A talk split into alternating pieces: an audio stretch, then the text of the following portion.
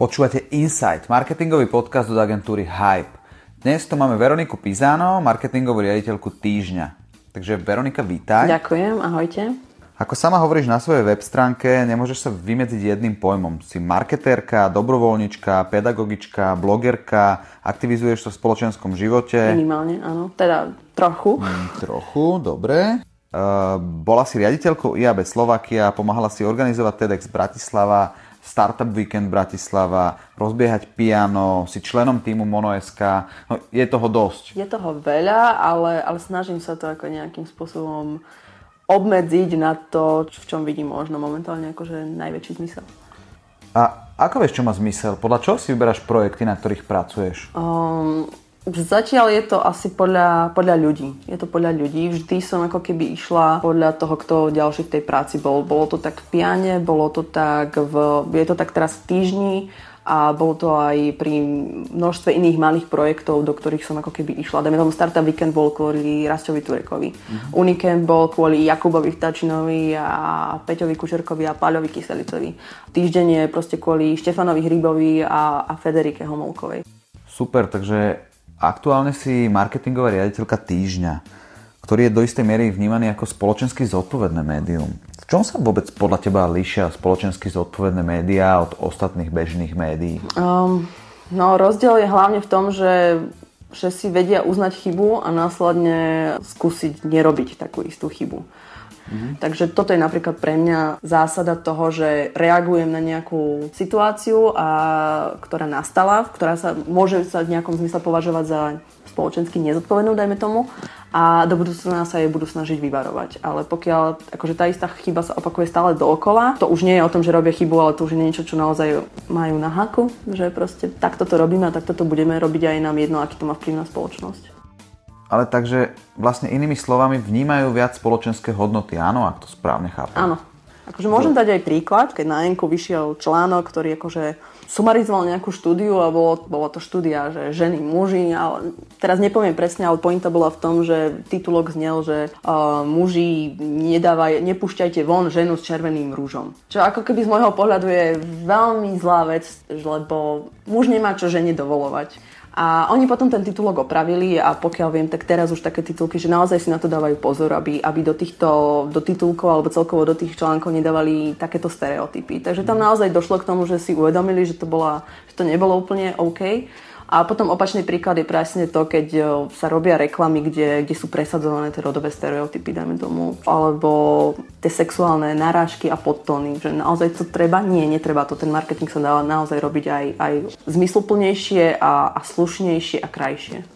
A k tomu ma napadla otázka, Aký máš ty názor na kontroverzné reklamy, typu len aby to predávalo? Možno ani nemyslím teda so sexuálnym podtónom, ale napríklad teraz sme mali kauzu s kefírerom, jeba do ruky a podobné? Um, ako je to od prípadu k prípadu sa to, a ja často to posudzujem od prípadu k prípadu, ale typu mám vzťahovaciu dodávku a oblepím si ju holou babou, to je to úplný nonsens. Ako, prečo? Prečo? Naozaj potrebujeme vnímať tú nahotu, akože, že predáva, pričom akože štúdiami je dokázané, že tá nahota naozaj nepredáva. Ona zaujme, ale, ale nepredá. Potom je druhá vec, e, dojdem ešte k tomu kefirerovi, ale dala som to práve na Facebook pár dní dozadu. Také tie, presne tie rodové stereotypy, že Milka mala reklamu, čokoláda položená na kuchynskej linke a pri nej lístok, že umil som za teba riad, uži si tento deň a to bolo ako keby ku dňu matiek, takže akože mat, povinnosťou matky je umývať riad a budeme oslavovať, keď ho jeden deň nemusí umyť. Že to je ako keby také, nie je to síce sexuálne, ale je tam opäť ten stereotyp a je to také akože, ja viem, že sa to zdá ako zveličovanie, ale to formuje tú spoločnosť, takéto veci, že keď ukážem takýto stereotyp v reklame, tak zase len muži, ženy, deti, zase len ten stereotyp ho majú nejakým ďalším spôsobom vtlkaný do hlavy. A potom typu kefirer, ako bolo to vtipné vtedy, keď to bolo naozaj vnímané ako, ako keby nejaká paródia na, na tú situáciu. Už potom, že z toho urobili produkt naozaj, lebo začalo to ako keby len niečo, čo nebolo myslené ako produkt a potom keď zistili, že to funguje, tak z toho urobili produkt, už, už mi to nesedelo. Že to je ako keby niečo také, že je facebooková satirická stránka alebo parodická stránka naše Slovensko a robia si naozaj ako srandu z toho, čo funguje, ale keby ako keby z takejto srandy začali mať akože reálnu politickú stranu, dajme tomu, tak by som s tým asi mala trošku problém. OK. A vráťme sa k spoločensky zodpovedným médiám. Akým spôsobom sa líši ich marketing? Pretože do istej miery spoločensky zodpovedné médiá by mali byť tie, ktoré vychovávajú spoločnosť a práve preto sa musí, by sa mali vyvarovať uh, takých tých lacných vecí ako šokujúce headliny, clickbaity a podobne, takže majú trošku zviazané ruky. Takže akým spôsobom sa líši marketing spoločenských zodpovedných médií od teda ostatných? Ja by som asi trošku upravila ten termín, že spoločensky zodpovedné médium. Ja to nevnímam ako spoločensky zodpovedné médium, ale médium, ktoré je spoločensky zodpovedné, že sa mm-hmm. tak správa. To znamená, že ja nehovorím, že nemajú existovať bulvárne noviny, alebo že nemajú existovať e, televízie ľahšieho žánru, to vôbec nie. Ale že to, čo robia, akým spôsobom robia, tak naozaj musia, mali by uvažovať o tom, aký to má vplyv na spoločnosť. Mm-hmm. Akože v určitom zmysle sa oni musia ako keby zamyslieť nad tým, že ja keď teraz vypustím video, ako niekto zomrel v priamom prenose, tak to naozaj ovplyvňuje ľudí. Posúva to do roviny zábavy, tú smrť, dajme tomu. situácia, kedy žene zomre dieťa a oni jej strikajú pod nos mikrofón a pýtajú sa jej, že ako k tomu došlo, keď ona akože sama to nevie uchopiť. Čo je na tom spoločensky zodpovedné? Žiadny divák nepotrebuje akože v tom momente vedieť, čo, prečo sa to udialo. Oni potrebujú vedieť, že čo majú urobiť, aby sa to nestalo, ale toto je tá spoločenská zodpovednosť médií, že ak, akým štýlom to robia. Presne, akože show, reality show sú úplne v pohode, ale naozaj už potrebujeme vidieť, ako sa ľudia správajú vulgárne, lebo to opäť nastavuje ako keby nejaký štandard spoločnosti, že toto je normálne správanie a proste to sú opäť veci, ktoré sú dokázané, že, že ak ja vnímam nejaký štandard, tak sa tomu prispôsobujem. Um, proste tie televízne noviny sa dajú robiť inak, tie reality show sa dajú robiť inak uh, a, a nie je teda, že oni nemusia vychovať. To, to v žiadnom prípade podľa mňa nie je úloha komerčných médií, a len musia vnímať to, že oni tým, ako fungujú a naozaj posúvajú tú spoločnosť buď dopredu alebo dozadu. Dobre, čiže podľa teba je v pohode, keď médiá využívajú napríklad šokujúce headliny len kvôli tomu, aby sa na to viacej klikalo? Mm, ako je, to, je to v súčasnosti trend, ktorý, ktorý prišiel z USA a, a ten trend podľa mňa zase odíde ne, nevidím tom akože extrémny problém, nepáči sa mi to, snažím sa ako keby tomu vyhýbať. Niekedy to sama použijem, keď tweetujem, ne, a naposledy som presne dala, že moje tretie dieťa, ktoré mám s dvoma inými ženami, a, ale som tam aj rovno napísala, že je to teda kniha, ktorú vydávam. Mm-hmm. Poďme rovno aj k tej knihe, k tej som sa chcel dostať. Ha. Môžeš nám povedať, e, o čom bude? Um, je to kniha o slovenskom pôrodníctve. Nie je to kniha o tehotenstve, o tom, ako vychovať deti alebo ako sa starať o babetka. Je to kniha o tom, čo, ako slovenské pôrodníctvo funguje. A na rovinu teda funguje zle. Takže to, o tomto je tá kniha.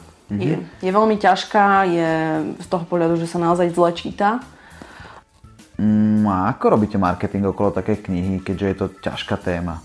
Toto je taká téma, že ona sa tak nejak prirodzene veľmi šíri sama, že tá kniha vyvoláva veľký odpor zároveň, takže aj to je ako keby... Uh, nie je to, nebol to môj cieľ, aby vyvolala odpor, aby bol marketing založený na tom, že bude ako keby kontroverzná, ale proste tá téma je naozaj silne kontroverzná a, a to nie len zo strany ako keby personálu, ktorý tam ako keby schytáva veľkú kritiku, ale aj samotné ženy, alebo možno aj páry sú, sú v tomto veľmi nechcem povedať, že rozdvojené, ale každý má na to nejaký názor samozrejme, každý má nejakú svoju skúsenosť, takže, takže je tam ako keby veľké diskusia. Mm, cool. Ako hovoríš teda, tak takáto téma sa šíri aj sama, čo je super na jednej strane, na druhej strane je to dosť podľa mňa, podľa môjho názoru aj tým, že že ľudia sú nahnevaní na fungovanie Slovenska, na fungovanie slovenského zdravotníctva, sú nahnevaní na tento systém a tento hnev je zároveň aj živnou pôdou pre tzv. konšpiračné weby, ktorých e, boom zažívame aktuálne. A mňa by preto zaujímal tvoj názor, na, aký máš názor na tieto konšpiračné weby? Áno, je to, je to živná pôda, dobre, si to povedal. Je to fakt, že živná pôda. Nie je to samozrejme jediná živná pôda a tá kombinácia s tými technológiami, že zrazu sa valí na nás obrovské množstvo informácií, ktoré je veľmi ťažké overiť nejakým spôsobom.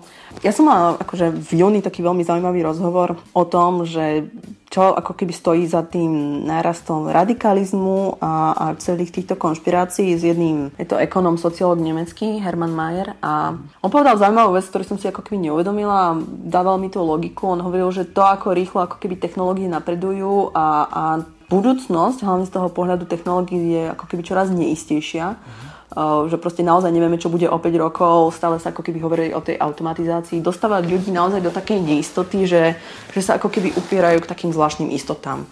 Istotám, ktoré sú hrozne jednoduché na, na uchopenie. Takže to mi tak akože naozaj dávalo zmysel, že prečo ľudia siahajú po tých... Mm, konšpiráciách. Áno.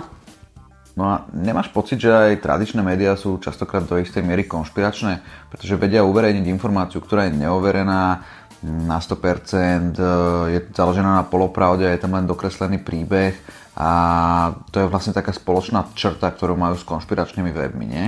Nie je to, neviem či konšpirácia, ale pri tých konšpiračných weboch oni to naozaj robia cieľene. A pri médiách je to ako skôr nezodpovednosť, že nejakým spôsobom mm. sú tam, dajme tomu, redaktori, ktorí nemajú veľa času alebo, alebo sú mladí, neskúsení a to sa veľmi často stáva, že je to úplne v pohode, proste stal, stal sa omyl, opravíme, človek sa poučí do budúcna, ale bohužiaľ ešte aj tie veľké médiá to veľmi často urobia, že akože stiahnu bez komentára, neospravedlnia sa a niekedy to proste aj nechajú, že kašľú na to. Ale väčšinou mám pocit, že je to že skôr taká nedôslednosť a nezodpovednosť a dajme tomu pri nejakých tých bulvárnych médiách je to snaha o tú senzáciu veľmi často. Mm, dobre Veronika, ďakujem ti veľmi pekne, že si prijala pozvanie do podcastu Insight a že si so mnou rozobrala tieto témy fakt zaujímavé, pretože si viem predstaviť, že by sme tu sedeli do večera a bavili sa o tom, keby sme chceli ísť naozaj do hĺbky. Takže Niekedy na budúce to rozoberieme. Uh, zatiaľ teda veľmi pekne ďakujem, že si prijala pozvanie. Ďakujem za pozvanie. Neviem, čím som si ho zaslúžila. Šikovnosťou. Ja o tebe počudno. Takže toto bola Veronika Pizano, marketérka, blogerka, pedagogička, dobrovoľnička, proste taká multitalentovaná osoba. Ja vám veľmi pekne ďakujem, že ste počúvali Insight, marketingový podcast od agentúry Hype. Na budúce si zavoláme Dominika Sumbala, zakladateľa reštaurácie STVčka a budeme sa s ním baviť o kreativite v gastrobiznise. Takže ak vás zaujíma gastro, ak poznáte niekoho, kto má gastrobiznis, alebo ak chcete vedieť, e, na akých hodnotách stáva STVčka a akým spôsobom sa snaží odlišiť, určite si nás na budúce nenechajte újsť.